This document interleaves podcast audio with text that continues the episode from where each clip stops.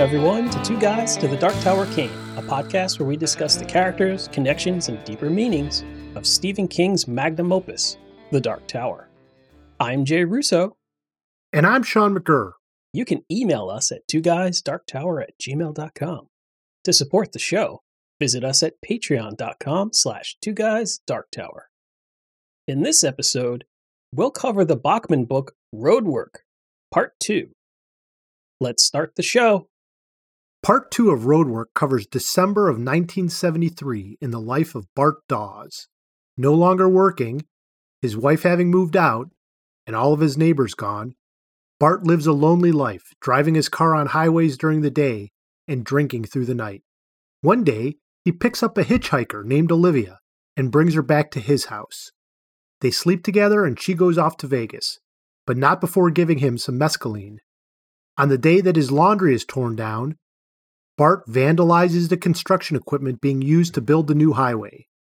His relationship with his wife Mary remains strained, but he does show up at a New Year's Eve party where they are both invited. He takes the mescaline, and the trip drives a wedge between them. The section ends with Bart having a philosophical discussion with Drake, a former priest. And more to come on Drake later. Yes. Sean, I would say that this book is really growing on me. It's a little overlong. I think that maybe by the time this book got into getting published, King's editors were being a little soft on him. I don't know.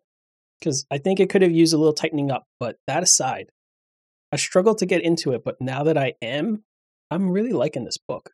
Yeah, it's funny. When I was looking back on this section, it didn't seem like a whole lot happened. And it was a lot of pages of reading. But I wasn't bored during it. And I'm getting into it.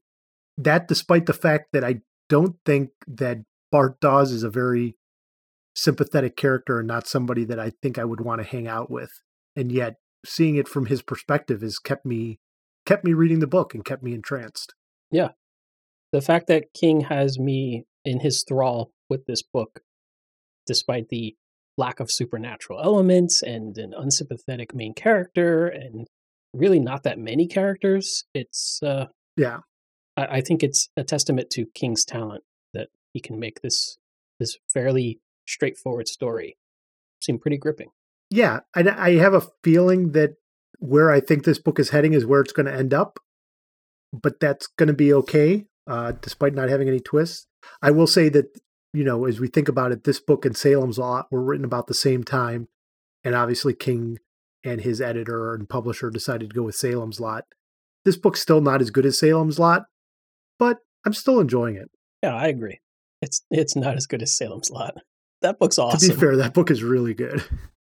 I think the main thing I want to talk about when it comes to part 2 of Roadwork is a quote from Olivia where she looks at the construction site and says, "It's roadwork. So what?" And the so what is kind of the key here for me. This is not important to anybody except Dawes. The roadwork itself. Yep. And what the roadwork represents. For Dawes, though, it means everything. And I know that's kind of stating the obvious a little bit, but we've uncovered more and we've gone deeper into his personal connections. But, you know, we have his memories of the happiest times of his life with his marriage before his son died. All of the years that his son lived and all the things and memories he has with his son are in the house that is going to be paved over by this highway. And apply the same thing to his job. This is the place where he worked his entire adult life, rose through the ranks. They treated him like family. They put him through college and had him come back and continue to rise through the ranks. This means a lot to him. And he's not willing to let it just be knocked down and paved over. From any reasonable perspective, I get why he has these sentimental connections, but it's just not reasonable. And so that's why we're saying, so what? And that's why anybody else would say, so what? Yeah, it's funny because he makes a point of like driving Olivia to this it's almost like a scenic overlook for that the city's that the city's put up so that they could see the road construction, and it's like he's a tourist, like showing off his hometown and saying, "Hey, look!" She's like, "Yeah, it's a road, big deal." And he doesn't know how to respond to that, right? Because of everything you said, like there's so much there that he can't explain and can't do. The other piece of this is that the road work is also this bigger metaphor, perhaps, for how Dawes is not a man of the current time. And the fact that he's showing it to Olivia, who is at least 20 some years younger than him, there's this generation gap as well, right? So she understands the process going forward, but Dawes doesn't. He doesn't want society to change. He doesn't want things to change. He doesn't want the laundry to go away. He doesn't want his marriage to end. He wants his son to be back. But there's this also this bigger thing of like, there's this energy crisis going on, and the cars are changing, and the way people act are changing, and what the new boss expects is changing. And so this, all this political things that are going around, all that ties up as well. And for him, it's all represented in that road work. And that's the other piece. It's the personal and the political here. And another thing to say, so what about this is, Dawes doesn't want anything to change, as you just said, but all of the things that he has done or failed to do or deliberately not done because he doesn't want these changes to happen have resulted in having nothing left to stay for. Now his wife has left and she's no longer in the house that he wants to keep. His son, unfortunately, has died, and that happened long before the road work began. He's lost his job at the laundry, so even if the road work weren't happening, he wouldn't be working there anymore. Right. And the laundry has now gotten knocked down anyway. So there's literally nothing left for him to sort of fight to preserve. Yeah. So he should finally get to the point where he's saying, so what? But he still hasn't. He's on a street where every house is dark. There's no lights. There's nobody there. And he still wants to stay in this neighborhood that is effectively empty and that he's the only man there. Why is he doing this, right? What is it? And it's all of these things together that, as I hinted at earlier, makes Dawes unsympathetic in my mind. Yeah. Because knowing what the situation is, I just can't see why he's doing what he's doing.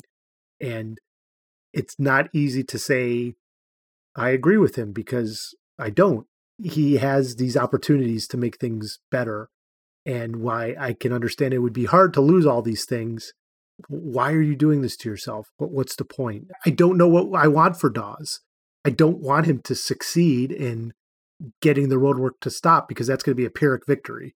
So what, he's going to have the one house that's, it's like those old cartoons where you would see like the road move around the one house to live. And it's like, yeah, then you're living in the middle of a highway. You don't want that. So what's his end game here? And what's he looking for? And knowing that there's those guns, Chekhov's guns, that are in the first act, it's just hard to be sympathetic. And even the things, the petty vandalism he does, none of that makes me like him more.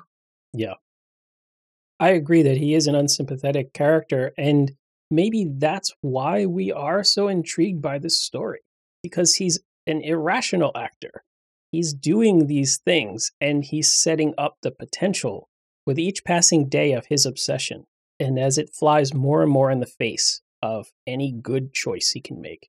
He's sort of like winding a spring tighter and tighter and tighter until we know that that spring is just gotta pop back out of the jack-in-the-box, right? And so we're hanging on to that. That's our motivation to keep reading this story. But it's hard, like, to just keep watching him make bad choices. If he's going to lose his house that is important and special to him, and if the location of his job is going to change and that's upsetting for him, why not focus on holding on to the things that he still does have? Why not embrace the fact that he can start anew in a different house and hold on to his wife and hold on to his job and maybe start building some new, fresh memories that aren't tainted by sorrow and tragedy, and have a special place in his mind for the death of his son, but in a different house, but where every corner and shadow reminds him of that. That wouldn't be a very entertaining book, I guess. No. Part of the problem I think I have, and again, this is a minor problem, but We are told a lot that Dawes had this special relationship with his son. At one point, his wife says, "Your son, he was yours," as if they had a special relationship. King talks about the George and Fred shtick that they had going on, but we never see any of it. There's no flashbacks to what made that relationship so special between Dawes and his son, between Dawes and Charlie. Like, we don't see them playing catch. We don't see them building a model rocket together or take your son to work day. None of those things. We're just told, like, he was your son. You had a special relationship, and now he's lost, and you're lost because of that. Even the diagnosis of the son, the son's not there. It's the mom and the father with the doctor, and we see it from Dawes' perspective, but we don't hear much about the son. And so it's hard for me to really get a sense of what that relationship's like, to know why it's so important, to know what Dawes could do about it. And at one point, the doctor says to the parents, "Your son has a brain tumor." He spoke flatly with little inflection, but his eyes watched them very carefully, as if he had just armed a temperamental explosive. And that's exactly what he's done. Yeah. He's armed Bart Dawes in some way. And we see that the wife is going through some immediate emotional changes, and we talk through that, but we don't see that with Dawes so much. It's just like a really long, long fuse that's been lit. And now 4 years later, it's starting to get to the explosive part. But not seeing that relationship, I think, is one of the things that makes Dawes unsympathetic. And maybe that's why King doesn't show it, because he doesn't want us to sympathize with this guy too much. But on the other hand, it's hard to know why he's holding this so tight. So, Jay, we're going to get right into our Dark Tower Thinnies.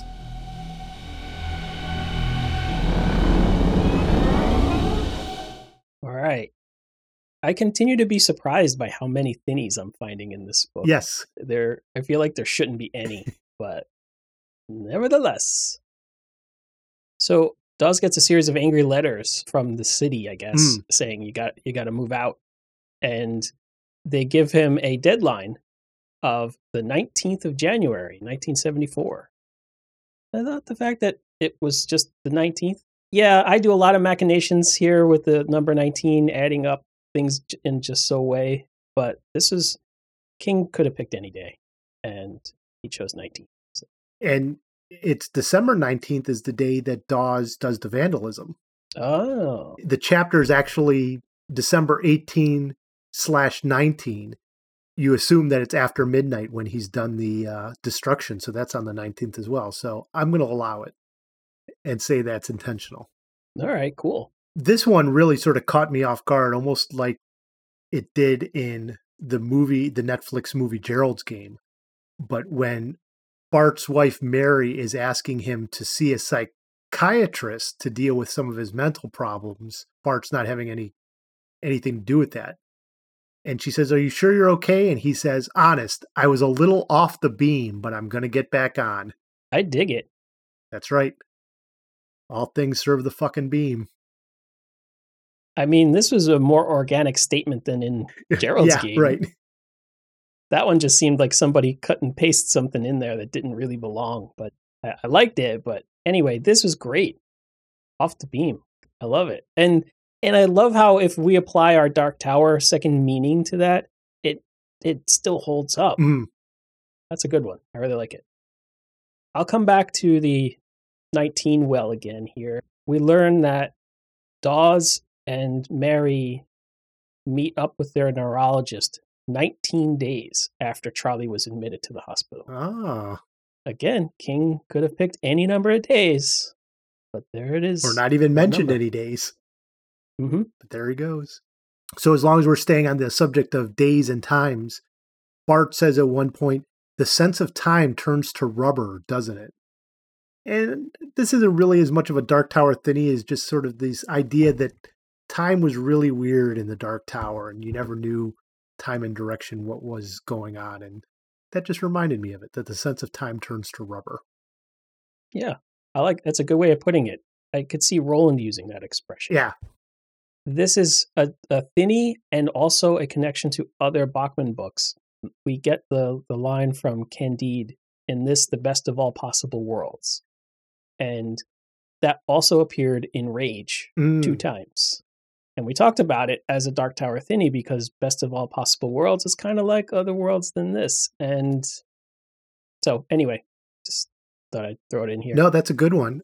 And the fact that you remember that that was in Rage when I couldn't recall that, even though it was only a couple months ago. Sort of funny. So there's a lot of talk about suicide, and Bart has all these philosophical and interior discussions about what that means. And at one point he says, you couldn't confess suicide or repeat suicide or atone for it because that act cut the silver cord and sent you plunging out into whatever worlds there were. And this idea that there are other worlds than these that would you might happen to fall into were you to commit suicide is sort of interesting. And it's especially interesting when we get to our last Dark Tower thinny, because there is a character who tries to kill himself and ends up in another world. Yeah. That, of course, is Father Callahan in Salem's Lot / Wolves of the Calla. He's talking about suicide and he's saying, you know, like, I don't want to do it because I don't know what's going to happen after that. Mm. He has enough, I don't want to say Catholic guilt because his wife is the one who's Catholic, but he's heard enough about Catholicism. He's worried enough about his eternal soul in some way that he, or something else entirely, that he's not willing to take that final step towards suicide. So why did I mention Father Callahan there, Jay? I would say because there's a potential thinny. It depends on how loosely you want to interpret these connections. Drake, who Dawes meets at this New Year's party, is a former priest. And the fact that he has left the church because of a loss of faith and kind of is wandering the earth a little bit, the way that he spends his time and his general attitude and his instinct to be helpful and, you know, to his fellow human beings, all still rings true for how a priest sees the world. But there's that one final element of his life that is broken or missing. And that is like to a T, the description that I would give Callahan. Oh, yeah. So this almost feels like that Drake is Callahan giving a false name.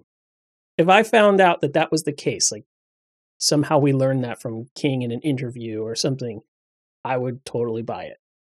Yeah, I don't know if I would totally buy it. I have a feeling that, again, we mentioned before that Salem's Lot and this book were written about the same time. Whatever was going on in King's head, he had fallen priests in his mind and thought that they would be an interesting character. And it is. I mean, I think we both agree Father Callahan's one of the more interesting characters in both Salem's Lot and the Dark Tower series. We're both drawn to that character. And Drake is sort of this mysterious, it's really bizarre, right? Like Dawes is walking through this New Year's Eve party and he's tripping and he ends up in the study of the host's office. And he sits down and like, there's just a guy already sitting there. If there weren't for the fact that he actually gets Dawes home and that he then, Drake takes a cab away from Dawes home, you almost might think that he's not even real, that he's part of the trip that he's on with the drugs. But he seems to be real. And I think he's just, like I said, a type of character that King was interested in and was playing around with in both books.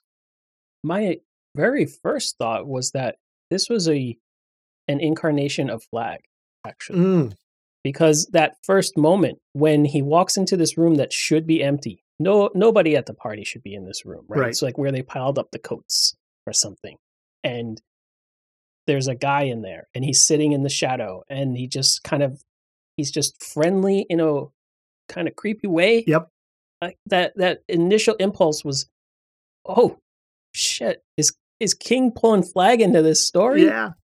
And what's his name and what are his initials and what's going on here? And then we got the whole fallen priest thing. Like Flagg might do that. Yeah. That might be Flagg. Still might be Flagg.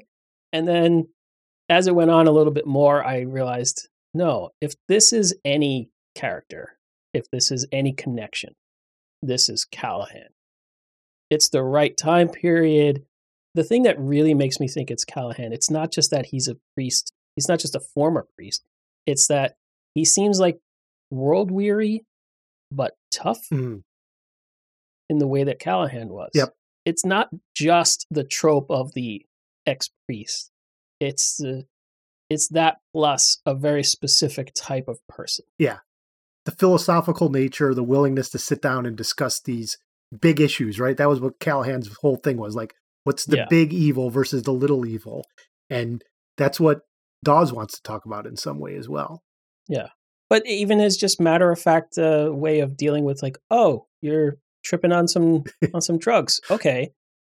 I've seen this before, or maybe I've even done this before. I know exactly what you're dealing with right now and how to help you. And here's the time it's going to wear off and you'll be fine around 1:30. Like it's just like boom, boom, boom, as opposed to like Dawes's wife who's just panics about the whole thing. Like, this is so strange. I can't handle this. And it's a nightmare. Whether or not this is a good idea for Dawes to take this drug is beside the point. How Drake is just so perfunctory about it. It felt like something that Callahan would do. Callahan would, you know, just as easily handle that situation. Yep. And then, I don't know, fall victim to some other silly thing. But that is a great handful of Dark Tower thinnies there, Jay. Yeah. I'm very impressed that this book has as many as it has. It also has a couple of yucking it up moments. So why don't we get into those? Blah. So I found mine like within the first 5 pages of this section of the book. Uh-huh. I'm like, yep, I underlined it. Here we go. This is mine.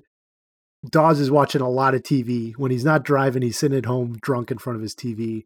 And when he's watching the TV, the man in the commercial was saying that gravy train, when mixed with warm water, made its own gravy. He asked the audience if it didn't look just like beef stew. To Barton George Dawes, it looked just like a loose bowel movement that somebody had done in a red dog dish. Yep. Nice. I could have done without that. The gravy train making its own gravy is the genesis of a New York City joke. And I can't pin down the name of the comedian, but I remember the joke. Mm. And he would say, New York City is the only city in the world that when it rains, it makes its own gravy. Yep. Sounds seems about right. Yes. We may have talked about that during The Stand. Yeah, I think so. I found 2 yucking it up moments. The first one was Dawes has a vision of committing harakiri while kneeling in a confessional booth and then watching as his guts accordion out onto the bench like beef stew. Oh. And of course, that brings me back to The Running Man when yes, Ben Richards is pulling his guts around. So yeah, guts accordioning are never good. Yeah. Apologies to anybody listening now while they might be having dinner. But the next one is about how Dawes had never thought about how words could have taste, but the word inoperable did for him. It tasted bad, yet juicy at the same time, like rotten hamburger cooked rare. That synesthesia will get you any time, right? Mixing your senses like that, where words have tastes and sights have smells and all that. Yeah. So if you enjoy our yucking it up moments, and if you enjoy our Dark Tower thinnies, and if you enjoy the show in general, we want to thank you for listening. And we want to have a particular shout out to our patrons who support our show via the Patreon app. And on that Patreon app, they get exclusive content that we have only there, including bonus podcast episodes. Learn more at patreon.com/twoguysdarktower. I think it's time for fun stuff, Jay. All right. Let's do some fun stuff. Okay. I was kicking myself after we recorded last episode because the one big fun stuff thing that I wanted to bring up, I forgot to do so. And that is that this book, Roadwork, has the same plot as Douglas Adams' The Hitchhiker's Guide to the Galaxy. I mean, think about it. Our main characters are living in their house, and all of a sudden, a new highway is scheduled to go right through their house that's going to destroy their lives, and they need to do something about it. I mean, the only thing that's missing is a sarcastic robot and a towel. Well, that and Dawes would have to just wear a bathrobe for the whole book. Well, I mean, has King been specific in what he's been wearing? I've sort of been, in my mind, I've been imagining the fact that Dawes has been wearing a bathrobe this whole time. You just, that's your imagination for every character of every book? I assume that everyone's in a bathrobe unless told otherwise. That makes sense. So yeah, readers, if you can find other ways in which Roadwork is similar to Hitchhiker's Guide to the Galaxy, I implore you to let us know so we can add them to future fun stuffs. One of my fun stuff items is when Dawes sets off the fire bombs and he's looking back at his handiwork, he yells, "Demo fucking lition." I just love. I underlined that and I noted to myself, Jay is going to love this. I know it works for you, man. Yep. I loved when, well, first of all, I love the character Sally One-Eye, Sal Magliore, who's the possibly connected guy with ties to the underworld who Dawes has gone to for explosives and other things. And on Christmas Day, of all things, Magliore calls Dawes to let him know that I'm pretty sure you're the guy who destroyed all that stuff for the construction crew, but I hate to tell you, they got backups for all that stuff, and it's not going to delay anything at all, so tough. But before we get to that, Magliore sort of hits around. He's like, were you the guy who did it? And Dawes says, to you, I wouldn't admit my middle name. And I thought that that's just a fantastic line. Yeah, that is a great, great line. I got to start using that in my general life. To you, I wouldn't admit my middle name. I like that. So the final item I had for fun stuff is that when Dawes is hanging out with his buddy Wally at this amazing party, who, by the way, Wally seems to be the best party host ever. Agreed. I would love to go to one of his parties. He misquotes. Actually, he doesn't misquote. He says, the center does not hold, and then incorrectly attributes it to T.S. Eliot. Yes. The reason why I thought this was funny was A, because Wally seems so wise and talented at organizing parties, but his knowledge of poetry is terrible. But also, the center does not hold is an important theme in The Stand. And it's not T.S. Eliot, it's actually Yeats. Or as the general in The Stand pronounces it, Yeats. So I thought it was really cool that we get another Yeats reference in this book, even though it's incorrectly attributed to Eliot.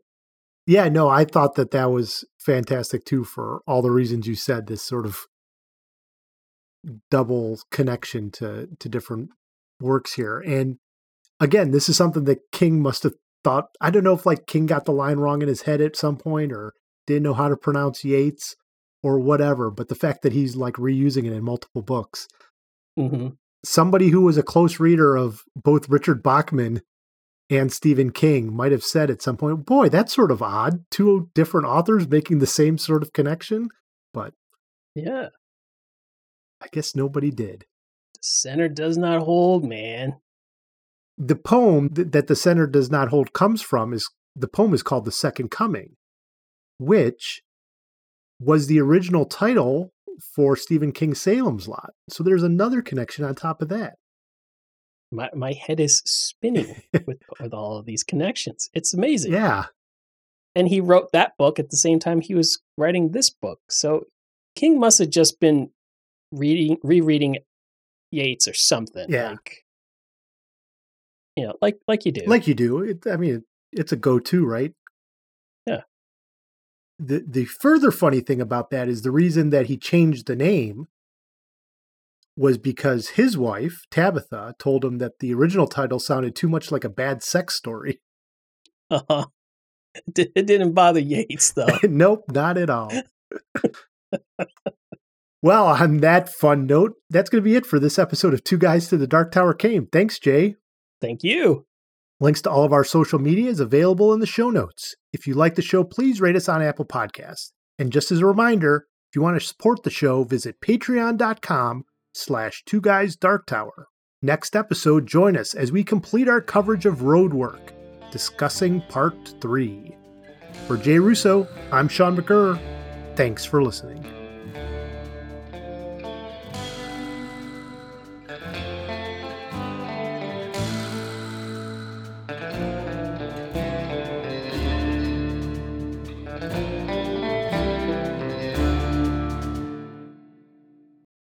Is that the mescaline, or is it mescaline? I pronounce it mescaline. Mescaline? I don't know. I don't know what the correct pronunciation is, but we're leaving it as it is. All right, we're leaving it. We're doing it live. We're doing it live, people. I thought that was my fun stuff, but that's all right. It was both of our fun stuff. I had it underlined. Okay, yeah, that's fair.